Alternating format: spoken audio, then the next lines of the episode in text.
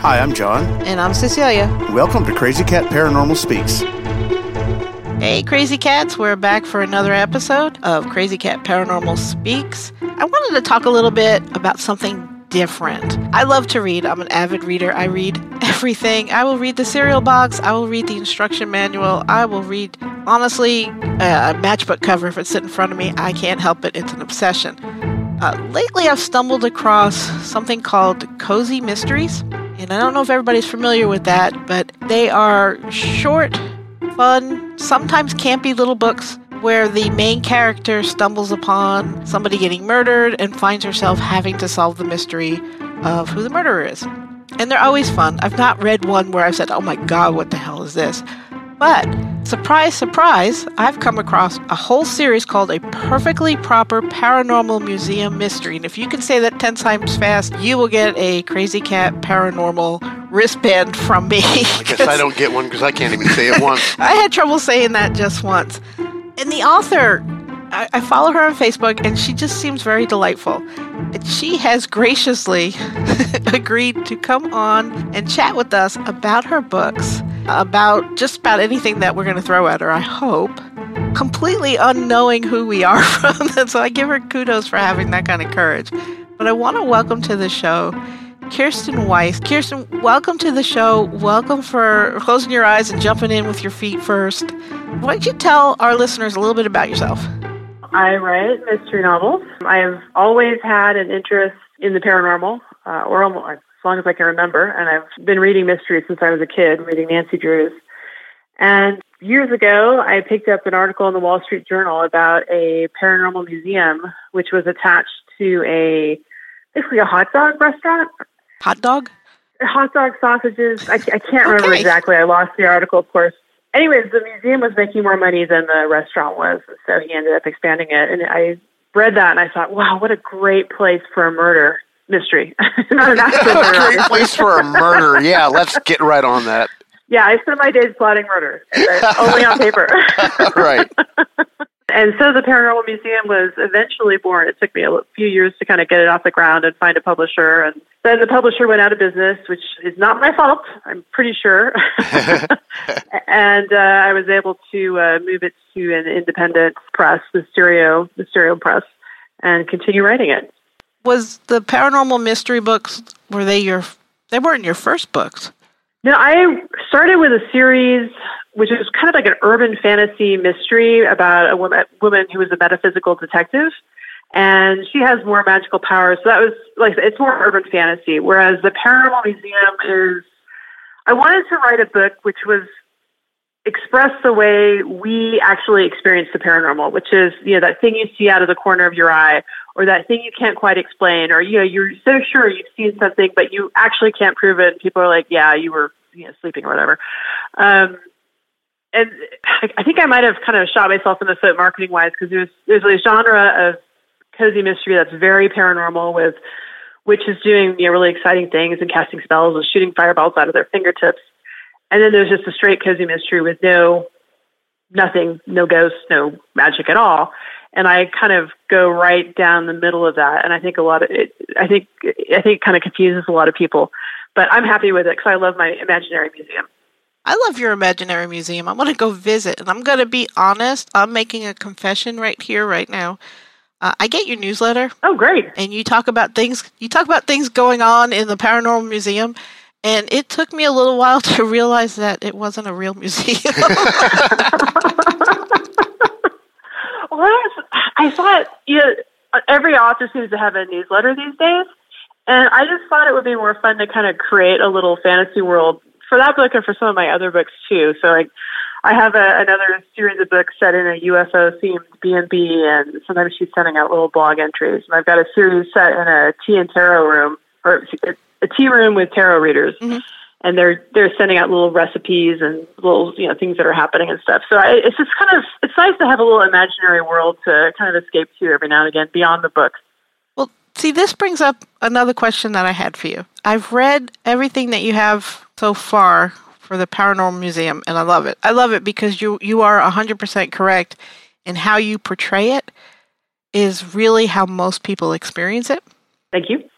Right? Just just something moving a little bit, or something's not quite where you left it, or something you caught out of the corner of your eye. Uh, but then you have this other series, which I just started. I'm two books in, the Tea and Tarot Cozy Mysteries. hmm and they're kind of similar in that they're a tea room and something paranormal, metaphysical, however you want to call that. Yeah. But they are very different. the characters are different, the personalities are different, the expectations of, of how people are going to react, they're all different. How do you do that? How do you create two similar ideas that just are so completely different at the same time? Well, yeah, it really does boil down to character, I think, because the Maddie who runs the Paranormal Museum is a very different person than Abigail who runs the tea room, and they have different people they're interacting with, and so much of it actually is the characters that they're bouncing off. So Abigail in the tea room is she's the tea side, and her partner Hyperion is the tarot side, and he's he's they're both funny characters in their own way. And they both get under each other's skin and they both really like each other. You know like two people who are working really closely together and who kind of depend on each other for their livelihood are going to be. So yeah a lot of it's just like how are people bouncing off each other and how what's what's realistic for those two characters to be saying and, and doing and responding Yeah, it seems that um, I don't know if I, this, this might be might be giving stuff away. We may not be able to keep this. I don't know. We'll see. But when when you're dealing with the paranormal museum, we've got reluctant Maddie, right? She's like, I don't want this, and then here she is, and she just I don't know. She just seems to be like, eh, I'm here. I might as well do this. Here I am. Hey, I don't hate it. You know. So she's kind of a reluctant heroine. Uh, on on the other side of it, in the Tea and Tarot, Abby's like, "This is my my life dream. I'm going to work for this. I'm going to." So you've got these two strong characters who get to their point when these stories start, coming from a different place, but essentially doing the same thing, but approaching it Yeah. differently. And I think I think that's what really I just keep coming back to is is a lot of writers that I've read who do multiple series like this, that do like the cozy mystery kind of things. It's really the same story, the same book for both scenarios, just over and over, same characters, everything. You don't do it that way. You've got really two. It it, it could almost be two different people writing it if it wasn't just like the same same voice. But I don't know. Am I making any sense whatsoever? Yeah, no, because it's something which I'm I'm constantly struggling with is to come up with fresh, believable, likable characters who aren't the same. And I remember a friend, a good friend of mine once said to me very casually, "Oh, all your female heroines are the same." And I was like, "What? No, they're not. They all have different voices and they have different things they care about." And I was like, "Well, in some ways, because they're all they are my female characters are all strong characters. 'Cause if you're a, a hero or a heroine, you have to be a strong character. If you're a weak character, you're not the hero. You're the sidekick or you know a side character. So there's that. But I I yeah, I mean, sorry, I'm fumbling around trying to think about this. So Maddie came home from overseas. Her career, she had a high-powered career that blew up, and she kind of got railroaded into running this museum. But she mm-hmm. does. She, what, what she loves about it is she gets to be really creative with it, and it's hers. Nobody can fire her. She can screw up. she can she can destroy her own museum and ruin her own career, but nobody else is going to do that to her. And so she really prizes the independence and the fun and the creativity of it, even though she is a skeptic. She's um, Mhm. yeah, she's a skeptic who's running a paranormal museum, which I also thought would be a nice kind of internal conflict. Yeah. And even like she's seen things, she's like, well, but I still don't believe in ghosts, even though she sees things which are, yeah, very heavily evident of ghosts. And that's actually, I kind of got that. I have a sister who lived in an extremely haunted apartment in UC Davis, and I mean, she saw like shadows climbing the stairs. One day she was in the bathroom, she was in the apartment by herself. She was just getting ready to take a shower, and this childlike hand holding a pink hand mirror reached under the door Ooh. and she was like, you know, WTF, she jumped up on the toilet. Yeah. And she, she stayed there until her roommates came home. And she realized there was no way any hand, child or otherwise, could have gotten underneath that door. It was too, too low to the ground. And then later, it was around Halloween, they were carving a pumpkin kitchen table. You know, pumpkin, uh, jack-o'-lanterns are pretty heavy things. Yes. And the shadow, yeah, the shadow moves across the table, and the pumpkin flips and rolls off the table onto the floor. And they both looked at each other. and she's is not, and both of them denied any. I mean, they're like that happened. We both saw that happen, but this, yeah, we, we don't believe in ghosts. Oh, she still doesn't believe in ghosts. Clearly an Yeah, earthquake. it- yeah. After all that, all of that, you know, apparitions, moving pumpkins, shadows climbing the wall, she still doesn't believe. Uh, I mean, she's open. She doesn't make fun of me. I, I actually do believe in ghosts, but um, I thought, wow, what a great, what a great person, type of person to be running a paranormal museum. See, but that makes the best paranormal investigator, to be perfectly honest with you, is somebody who is somewhat skeptical, yes. Oh, absolutely. who who doesn't believe that Yeah. every every and I'm doing air quotes orb that they see is something paranormal rather than you know dust or moisture in the air or something like that. You know, because we we're paranormal investigators when we're not doing this, and the biggest thing that we try to do is debunk everything that's going on, no matter how excited we are about it. So, how long has she been in in that apartment? I mean, she's staying, so it can't be. Oh no, she's she's not there anymore. Oh, she was okay. there for I think a year. Yeah, it was a college term. She was going to school, and uh, and now she's out and free. she's free, and she's still skeptical, huh? yep.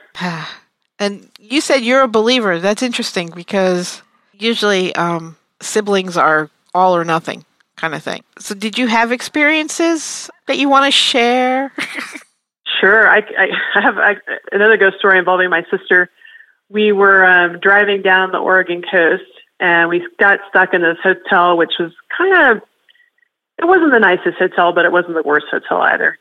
And when I walked into our hotel room for the first time, I just kind of had that ooh, you know, feeling. But I just thought it was the hotel was a little musty, so I'm like, well, it's probably just because it's musty, not because it's. I wasn't thinking it's haunted. So the hotel room, I kind of have to describe it to make for this to make sense. There were two queen beds, and then there's a door on one side of you know, the one queen bed, and then there was a bathroom area with like a closed space for the shower and the toilet, and then an open space with the sink on the other side of the other queen bed. So my sister was in the bed by the door, and I was in the bed by the bathroom. And we were supposed to get up, I think around six in the morning that day because we planned to to be somewhere early. And I woke up early, and I put my cell phone, which was my only clock, over on the bathroom counter because that was the only electrical outlet I could fit it into. So I was lying there thinking, oh, you know, should I should I get up and see what time it is? If I get up and see what time it is, then I'm going to be really awake and I'll be really mad if it's like three in the morning. So you know, like you know, the stupid conversations you have Uh-huh. early in the morning when you wake up. And so I'm lying there and I see my sister get up out of bed. Now the room is dark enough that I could see kind of shapes, but there was no definition. So everything was kind of two dimensional. I could see like a rectangle of the television against the wall and the rectangle of the thing it was standing on. So I see my sister get out of bed and she crosses towards the bathroom and I think, oh great, she's up. Uh, when she gets out of the bathroom, I'll ask her what time it is. So I'm lying there waiting, waiting, waiting.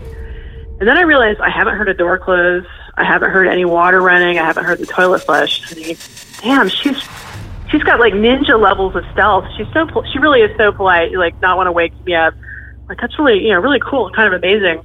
And then I hear her snoring in the bed next to me. Oh, Ooh. the, then I was not getting sleep after that. The, the alarm went off five or ten minutes later, and we got out of that hotel room so fast. I probably should have gotten up and investigated, like you know, a real ghost hunter. But no, I, I did the covers over the head move. I, I kid you not. That's what I would I have just done. lay there. I just lay there until the alarm went off. But uh, so not my. I did not cover myself in glory with that one. But it was it was so strange. It, the figure was so. It was just distinctly a human figure crossing in front of my bed. And it, it wasn't like a blink. It was a good you know five five seconds, ten seconds Yeah. cross and go to the bathroom. So it wasn't it wasn't an out of the corner of my eye, although it was dark. So again, you know, looking at it from the paranormal, real paranormal experience, if I was being a super skeptic, I'd be like, well, you could have fallen asleep. Maybe it was a dream. It was. I swear to God, it was. I really don't think it was a dream. I'm. I didn't fall asleep afterwards. I mean, I was awake the whole time. It was. It didn't. It wasn't structured like my dreams, which are really you know disjointed and weird, and things happen out of sequence. And it, it just. I'm. I'm so sure I was awake. But you know, why should anybody believe me? oh, I believe you. They don't know me. I believe you. Thank you. John, John and I stayed in a haunted house uh, last year, and yeah, that's a very we we similar were actually story. we were actually doing an investigation in this haunted house, and it's the first time we were at this particular location, and it was it was the you know late at night, early morning, wee, Wee hours. wee hours, yeah. And I crawled into bed because I was I was starting to get a little a little worn out at that point. I'm an old lady, and these these overnight investigations are a bit much sometimes. but- Sure. I crawl it. I crawl into bed, and I, am getting all snuggled into bed, and there is a bathroom to the right Uh-huh. of where I was sleeping, and the door opened, and John walked out of the bathroom, and he walked across the front of the bed, and he went out the door of the bedroom, and the front door to the place is right there, and he went out the front door. Except John was in the backyard the entire time smoking a cigarette. Yeah, I was out leaning on the pickup, having a smoke before, before retiring for the evening. So when I say I believe you, I believe you. Yeah, my my story start is starting to sound more uh, realistic after hearing yours. it's out there. People people have experienced this. Uh, does that have a, a lot of influence on? I, I know I've read your I've read everything on the Paranormal Museum, and I'm just starting the Tea in Tarot series. That's hard to say, also, which has the tarot aspect, which I love, by the way. The tea and tarot tongue twister. Stop it. Just stop right there. Does that have your experiences and your sister's experiences that influence? Um, well, I've I've been reading tarot cards since I was in my twenties, um, not professionally, just for for friends and stuff. So I've studied tarot quite a bit, and I try to so I try to be realistic about like again how that actually works. And I mean, people have their own processes. So what's realistic for me may not necessarily be realistic for another tarot reader, but. I, I again, I like the Paranormal Museum series. I try to bring some reality to the way these things actually work. And that was actually inspired. I was visiting some friends in Tampa, and again, this was probably 15, 20 years ago. And we went to a tea and tarot tea shop. And I got a tarot reading, and it was really great. And, um, you know, years later, I thought, aha, another great setting for a murder mystery, especially since I enjoy tarot so much. So you've been doing that for about 20 years? Well, actually, it's 30 years now. How time flies as you Yeah, get doesn't older. But you're you're only 21 years old. How is that possible? if only, if only. Are you familiar with an author, Piers Anthony? Oh yeah, I used to read him all the time when I was younger. Okay, so did I. Um, so the tarot series, I don't think I ever read his series. That one. it's very interesting, especially if, if you're into tarot. I'll have to look it up. Very compelling. It kind of brought tarot to life, and it actually affected real stuff. So anyway, I just wondered if that was an influence. There was the Xanth series, and then the uh, Apprentice Adept series. Yeah, those are the two that I was all over. And then you have one, I can't remember it. It's like all these archetypes of death and um, like Father Time and Oh, uh, uh, Thanatos, Kronos. yes, yes, yes, yes, yes. Um, yeah. Oh, I loved those. I forgot all about them until you said that. well, now I'm going to have to look. I can't remember the name of the series, but yeah, I read all those avidly. Yeah, I was a huge Xanth fan. I'm going to have to look up his tarot series now. Thanks for telling me about it. I, I noticed on your website that you have I don't want to say courses because they don't really seem like that they're hard notch courses, but you have an offering on your website. Do you want to talk about that? Sure. Yeah. It's well, the first I've got two little. I think they're five day, they maybe seven day little like challenges. Mhm. One's a fortune telling challenge from the Paranormal Museum, which it's you know a little email thing. It's free. You sign up for it. You get an email a day with a little you know thing for you to do and a little bit to read about. And It's just it's just something I just wanted to again kind of extend the world of the museum and have some fun with it. And then I also have a kitchen witch course, which is the same sort of thing. It's a little challenge. You get little PDFs that you can download and how to bring some kitchen witchery into your kitchen. And that's connected to my Doyle Witch Cozy Mystery series, which is the kind of more you know, traditional, traditional paranormal mystery series where there's witches and they're casting spells and you know, they're having much much more dramatic effects than any witch I actually know cast a spell. But I do, even with that, I do try to base those the way they do magic on historically the way people have done magic and how they're doing magic now, magical practitioners. So, how much research would you put into a book then, or a series? Oh gosh, I mean, quite a bit. Just uh, well, it's it's kind of I don't know. Is it research when you enjoy it so much? it's kind of a personal hobby. Um, yeah, I, there's a good bit of research that goes into it. I mean, going back, for example, to the Paranormal Museum series. So the museum has all these, you know, fun paranormal artifacts, and they all have to have stories. She's got a lot of stuff from the American spiritualist movement. But I wanted something that had to do with ballet slippers for a plot point in a book I'm writing now for a plot point, which I won't bore you with. So I thought, well, I wonder if there's like some woman from the Victorian American era who was a dancer, who was in the spiritualist movement. And the only one name I knew was Lola Montez, who was this dancer um, who was came to California during the gold rush, and she was pretty hotsy totsy. And thought, okay, I'll look her up. Maybe maybe I'll get lucky and she'll be a spiritualist. And I'll be darned, she actually was a spiritualist. So I have uh, in this next book I'm working on, Lola Montez's dancing shoes turn up. They're haunted, of course. Of course they are. I would hope so. So every every Yeah. every haunted object that you feature in each of the books, the the ones that are standout that are special display, are they based on real haunted objects that you've read about? Some of them are, and some of them I just because any object can be haunted. So, Mhm. like I have one of the books has a chocolate theme, it's Yes. chocolate days in her town. Have you read that one? Uh-huh. Um, so they're like the haunted molinillo, and apologies if I mispronounce that Spanish word, which is a it's for making ch- Mexican hot chocolate. I wanted something that was connected to chocolate to keep the theme. So I was like, well, we'll make it a haunted molinillo. We'll have this whole story about why it's haunted, cursed, and da da da. So yeah, that, I mean that's the nice thing. You can make anything haunted, but there needs to be a good story behind it. She's got a lot of creepy dolls. There's creepy. There's a lot of haunted creepy dolls, which you can find at various paranormal museums. You'd actually find one right here on our mantle above our fireplace. yeah. Oh, you have one? Oh yeah, she's not creepy though. She's just busy. It's actually kind of sweet, but yeah. She- she's Oh, busy. busy. She doesn't like to stay in one spot. yeah, I guess there's something about dolls being um, more typically haunted because they have sentimental value and there's like more attachment with the child growing up with them, and so we have a lot of haunted dolls. So that's yeah part of the research. So it's a mix of research and just me making stuff up. So I, I've been peppering you with questions about the two series that I've read, but I know that you have a a ton of interesting series out there. I'm, I'm working my way through them as quick, quick as I can here. Do you want to to tell us a little bit about the other series that you have out there? I'm trying to figure which ones. I've, I've got several that are not paranormal. I've got one. They don't have a to be. Pie Town series. Well, yeah, but I want to entertain your audience. I don't know if they're interested. I've got one set in a pie shop, um, which is it's a comedy series. Oh, everybody Um, loves pie. Come Everybody loves pie. on. I, paranormal I, or I sure do.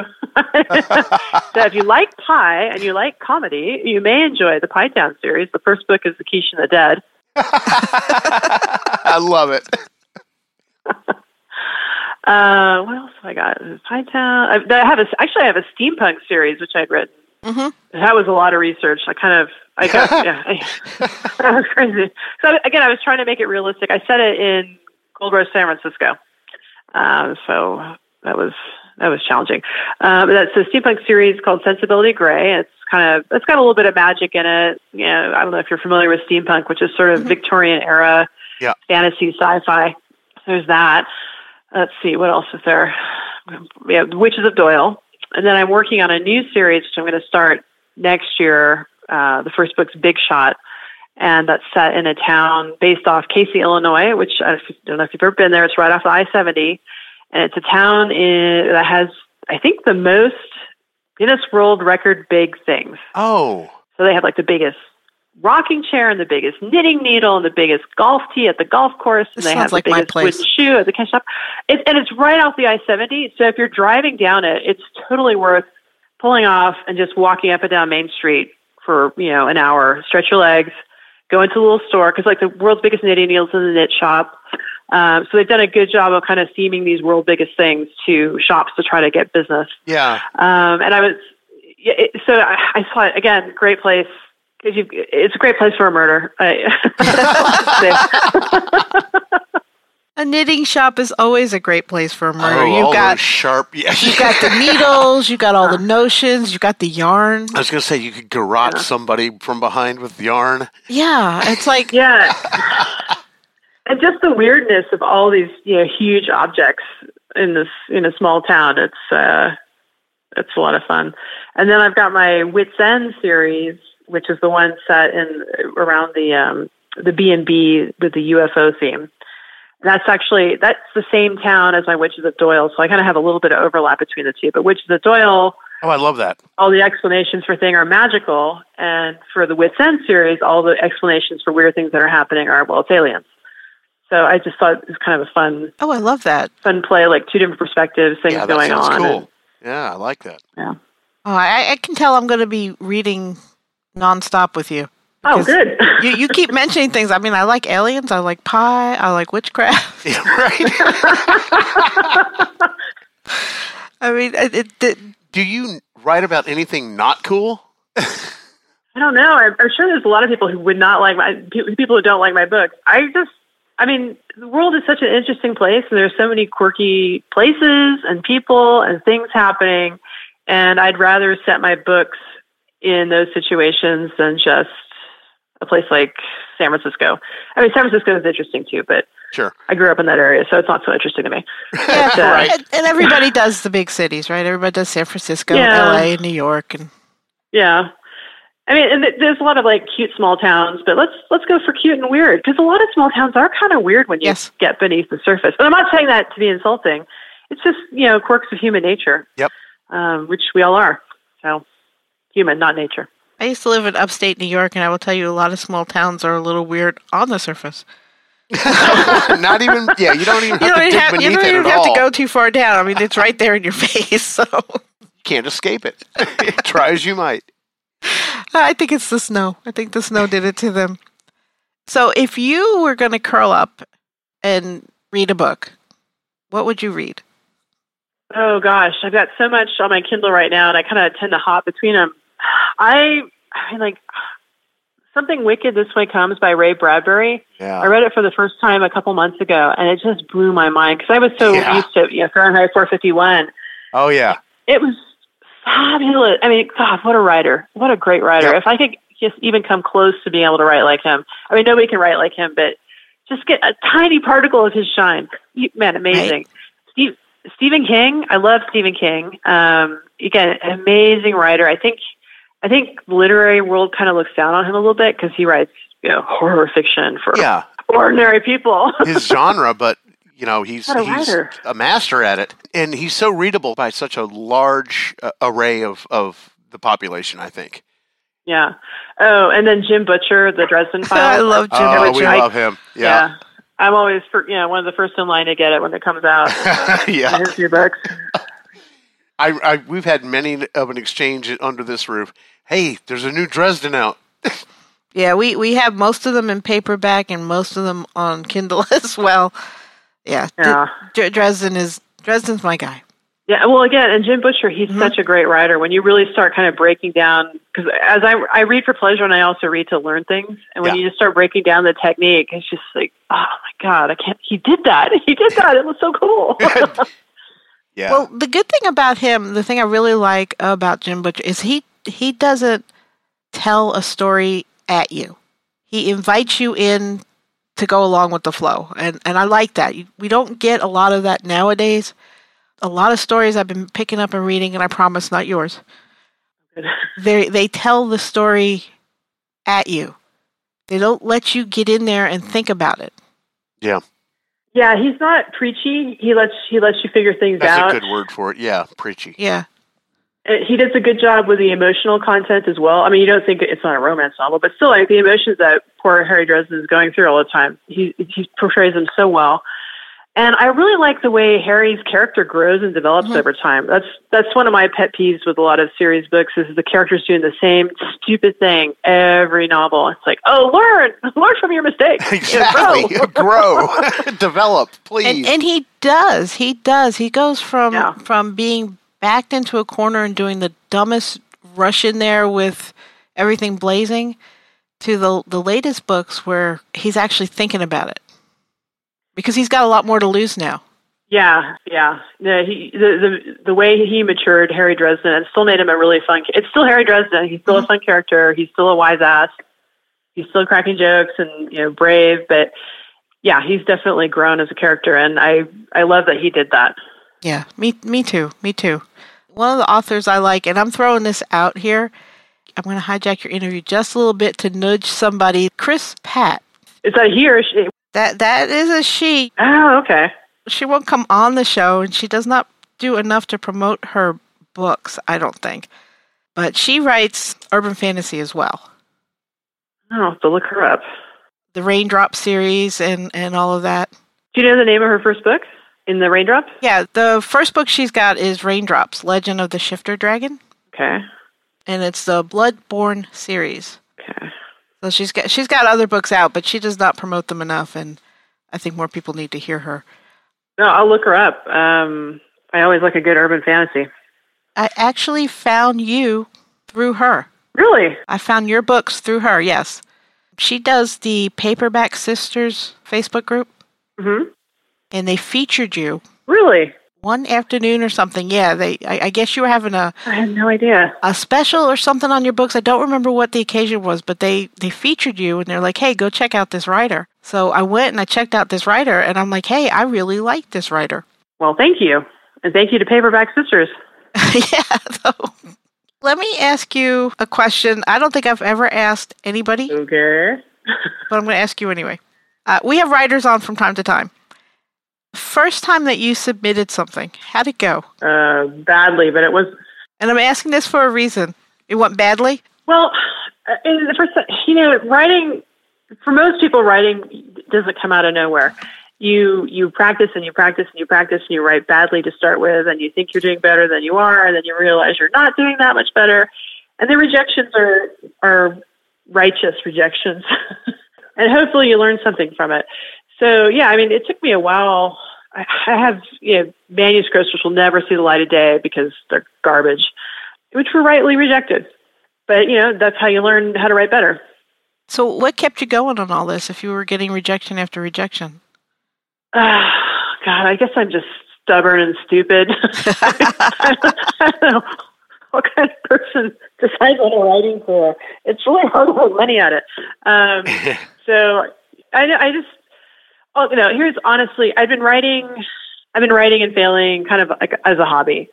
And then, like Maddie in my Paranormal Museum series, I'd been working overseas and I came home and everybody wanted to interview me because I had a really interesting resume with like Afghanistan and all these other crazy places on it.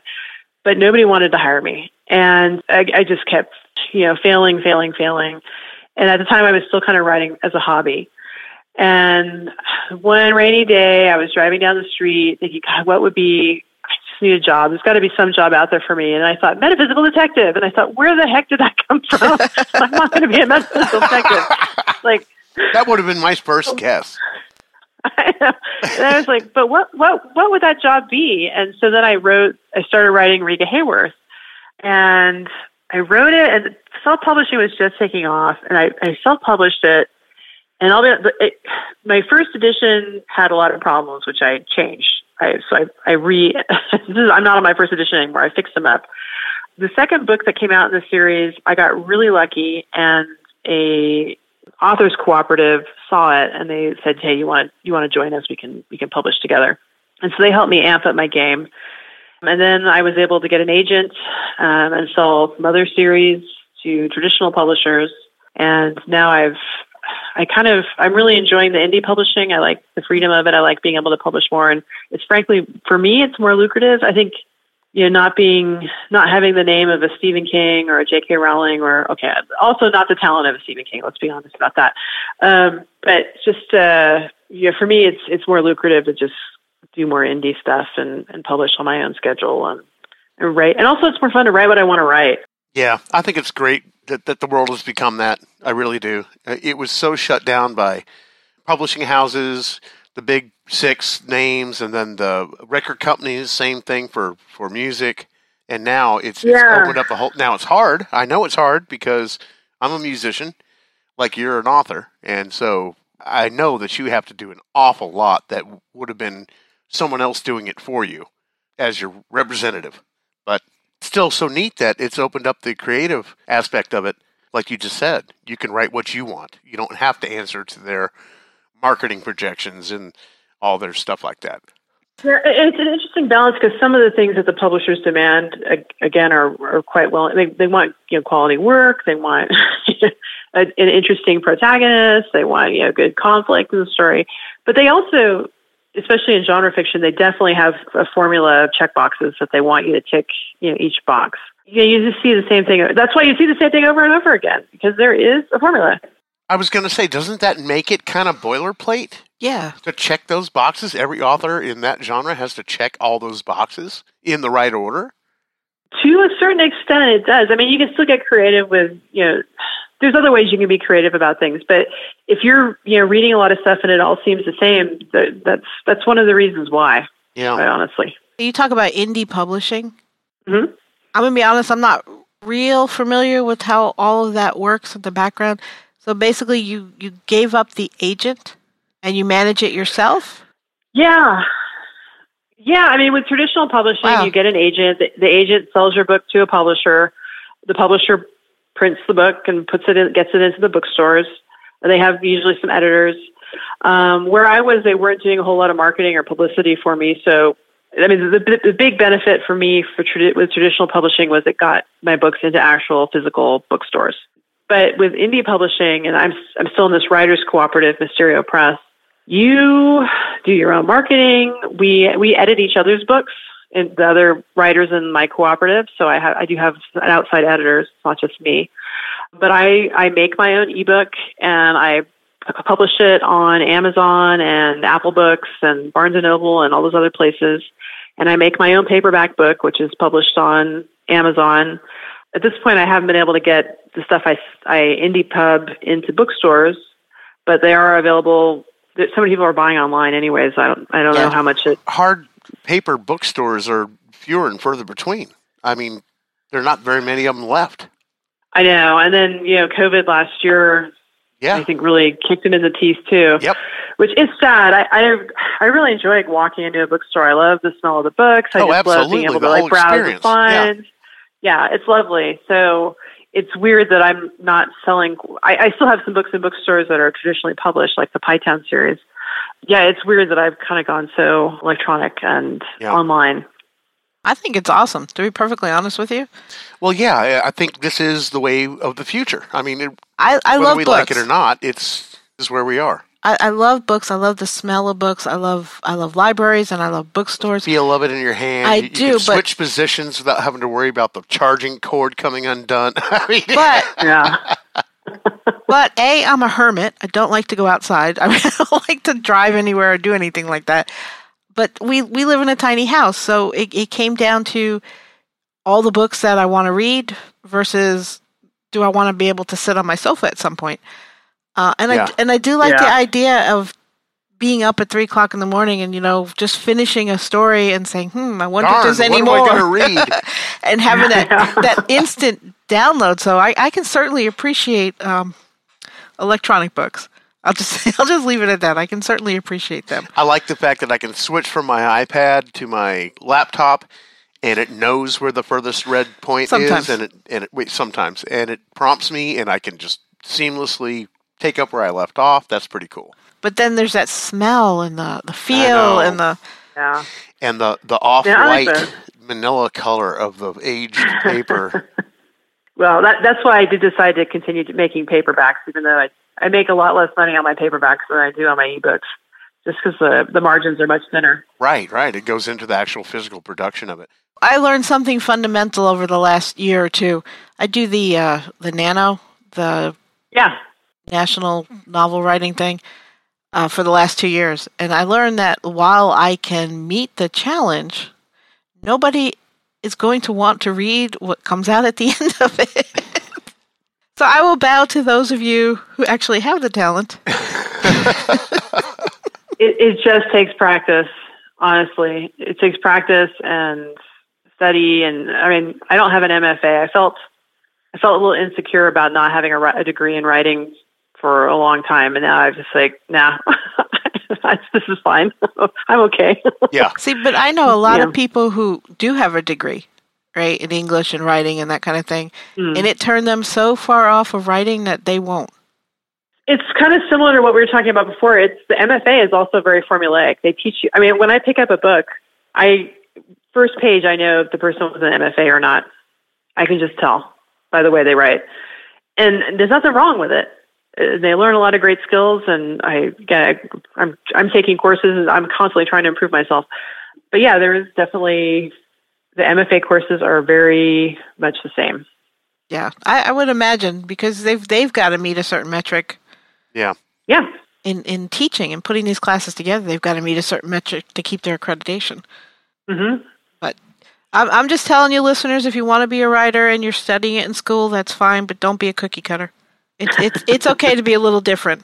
It might be take you a little longer, but it'd be okay to take you. It'd be okay just to be a little bit different. So, what do you got coming up next?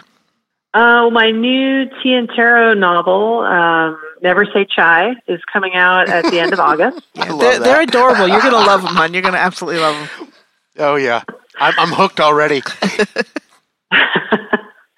Um, so yeah, it's coming out in August. It's actually going to be a really busy fall for me because then I've got a, um, a short, Witch's Veil short coming out end of September, and then I've got another Wits End book, Gnome Alone, coming out October 31st. That's uh, Gnome Alone is it's holiday time. There's Bigfoot and there's garden gnomes. Oh my god. So I managed to mash all those things together. So yeah, there's just a lot happening. And then I'm in an anthology, Moon's Magic and Mystery, which comes out. I think I think the pre it's going to be available for pre-order at the end of August. And I'm in that with another dozen or so paranormal mystery writers. And that's only going to be that's going to be 99 cents on Amazon. It's Kindle only, but it's a big book because there's again 13 or 14 stories in it, each about 15,000 words. Wow. So if you want if you want some value and you want to test out some writers you think might be interesting, Moon's Magic and Mystery, again, look for it look for it in late August or, or write it down and go on Amazon then because it's a great deal. I think it's only 99 cents. I hope I'm not lying about that. I was gonna say, even- Even if it was four ninety nine, it's yeah, still a that's deal. Still a great deal. Yeah, I, I might I might be mistaken about that now. I know the last one was 99 cents. I think they were talking about raising the price though. But still, it's a great deal because you get to sample all these different writers and all the different series basically. yeah. Yeah, that that's something I love. I love picking up those those anthology type books because there are so many different writers, and you can read a story and say, hmm, "Not my thing," and then read another story and say, "Oh, I love this one," right? And then you write, I write down the author's name and say, "Let me go back and see what else they wrote." Yeah, I mean, I figure if you get if you find two or three authors that you like out of one of those anthologies, it, you've won. I mean, Oh yeah. Well, it it depends on your definition of one because if you find a couple authors you like, next thing you know, it's three o'clock in the morning. You got to work now I call that winning. That's winning. It's like, why am I not asleep? But wait, I only have a couple more chapters left to right, go. and, and then you get through those chapters, and it's like, what else can I download else at got- three in the morning? I'm just gonna download it right now so I have it for tomorrow. And then I'm just going to sample the first few paragraphs just to get a flavor for what it's like. And then next thing you know, the sun is coming up. that, that's how I went through the Paranormal Museum book so fast. I was like, oh, I- I'm just gonna download this next one and I'll have it for tomorrow. And Uh-huh. then, then it's like, oh heck, what time is it? Kind of like eating cookies. I'm just going to have three. And then maybe six more. And then I'm just going well, to I have don't know another about one. six more, but It's like, well, there's only two left. I have to get rid of the package. Yeah, right. oh, yeah, there's only a couple left. Trash is tomorrow. I better get rid of these. you, you can't put it back with just two because then it goes stale. right. Yeah, you, Yeah. So you really you're just trying to save the cookies. That's right. Okay. yeah, it's just a tease for the next person who opens up the package. Yeah, too, I was going to you say gotta you're just going to you're just going to alienate your partner. I mean, you have to leaving two cookies in the in the package. Now, if you had any advice to offer our would-be authors out there, what would you say? I would say keep writing and get an editor. You learn a lot. I think you learn a lot more from a good editor than you. I, I, I've learned more from good editors than I have from anyone else, quite honestly, because they can look exactly at your work and say, yes, you could write it this way, or you could write it this way and see what the difference is. So, yeah, it's, an editor is worth the investment. And also, you don't want to put something out there that hasn't been edited, well Oh, God, no. Edited, because then you just end up ruining your name. Yeah. That's not good. Oh, I've I've picked up a few that I've read some good Were stories. obviously but not were, edited. Yeah, exactly. Yeah. They- they're great stories, great storytelling, great crafting, but um, yeah, It's it's kind of a, a and you know, I, I feel like I'm being too critical when I come across that. Like, why don't I just accept it for what it is? I couldn't do any better. I couldn't do that well. I usually I usually do just accept. I'll, I'll make a note in my brain saying, "Hey, you know, this really could have used some editing." but Right. Me too. And then I read it anyway. but Not your Yeah. stuff. Your stuff is awesome. so well, thank you. No, I, I I say that, but I know uh, typos are always slipping through. I mean, I think of them like bed bugs. They're just so hard to get rid of. yeah. Yeah. So if anybody reads my book and if you see a typo, please do email me or text or you know send me a note, and I will. Most cases, I can fix it pretty easily. I was going to ask you about that. I'm glad you brought that up. So this is something that you can do while the book is still live. It's like a living document. You can change it. Sort of. For my indie published books, I can. For my traditionally published books, I can tell my publisher and hope that they'll fix it in the next edition. Okay, that makes sense. All right, cool. So yeah, for me, yeah. So sometimes I can. So yeah, yeah, and people are sometimes kindly and sometimes not so kindly making me aware of the occasional typo. So I prefer the kindly because I, I don't like typos either. and I would I I will happily get rid of them. Right. So Um, if if people wanted to contact you or find you, how would they go about doing that? You can contact me through my website at kirstenweiss.com. And I also just created an app um, at kirstenweissbooks.beezer, B-E-E-Z-E-R dot com. So that's where you can find me. And of course, I'm on it all over Amazon and all that stuff. But if you want to like contact me and check out my website and stuff, the website's probably the best place to go. Although the app is kind of fun. Well, what's the app do? Uh, the app has short stories on it, and it has a little game on it, a little mystery game, and I'm going to continue to add little stories and recipes from the from the tea room and little things like that.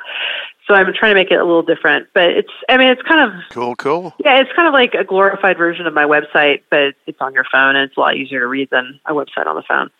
And uh, things will be changing on it, so it's just fun. Everybody has an app, so I thought I should have an app. Hey, they got an app for that. app.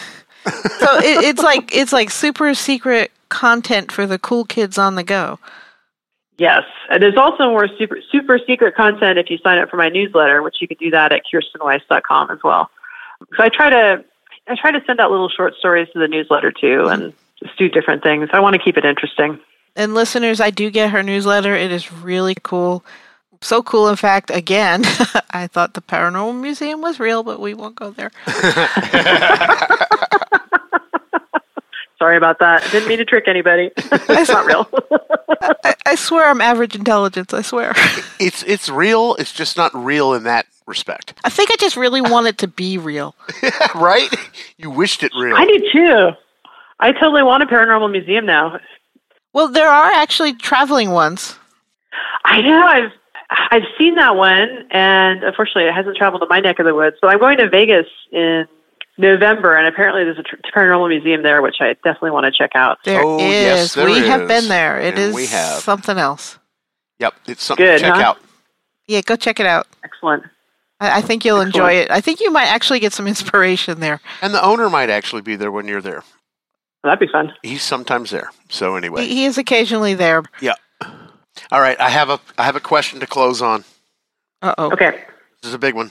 He never does this, so this should be interesting. Your favorite author or most influential, and not just in your writing, but most influential in your life author. I know that's a tough one. I know there's so many. No, you know, I've got to say Carolyn Keene, who doesn't actually exist, and was actually several people because she got me started. Re- she really got me loving reading when I was a kid. She was the name they used for the syndicate that wrote the Nancy Drew Mhm. oh, gotcha. Yeah. Okay. I grew up on those. I it really not only developed my passion for reading, but also my passion for for mysteries. I when I was a kid, I wanted to be a girl detective, and I realized pretty quickly that wasn't going to happen. So my next thing was, well, I want to be a mystery writer, and it took me a long time to get to the mystery writer, but I did. That's awesome. So. I've got to say the thank the Nancy Drew stories. Yep. Which I mean, they're they're much better written stories out there. I know. Can't I can't what? You want me to answer that Yeah. question? all of us. As a writer? A most influential writer? The most your favorite or most influential in your life author. I'm gonna say I'm gonna say Stephen King only because I was so very young when I started reading him, and I think it it That's a scary thought. well no because I I remember reading like The Shining when it was in hard copy when it Only. had just come out. Yeah. Yeah. And it, and it did kind of shape the way that I looked at things because I'd already had an interest as as a as a kid of like 10 or 11 or however old I was. I already had an interest in the paranormal and this just took it to a different level. Yeah. And I'm like, "Hey, I didn't know this kind of stuff existed." And and that really, I mean, that's mostly what I read Yep. except for these cozy mysteries that are all over. I love cozy mysteries. I do. That that's my my little secret. I love cozy mysteries. Don't be ashamed. We got to take take cozy mysteries out of the darkness and bring them into the light. Make them respectable. Yes. my my other tied with that would be Anne Rice yeah. because her books are so smart. Yeah. How Well, about you? Well, it's a tough one. Since you Um, brought it up, Stephen King is at the very top of the list, except one higher. Anne McCaffrey. oh, I love Anne McCaffrey too. You can't go Yeah. wrong with dragons. Yeah. I, I liked her sci-fi. I liked her Crystal Singer. I liked uh, Federation of Sentient Planets and all that stuff like that. But I really liked Pern. Here's your next book, Yeah. Kirsten. It is a magic wielding ghost dragon who solves murders.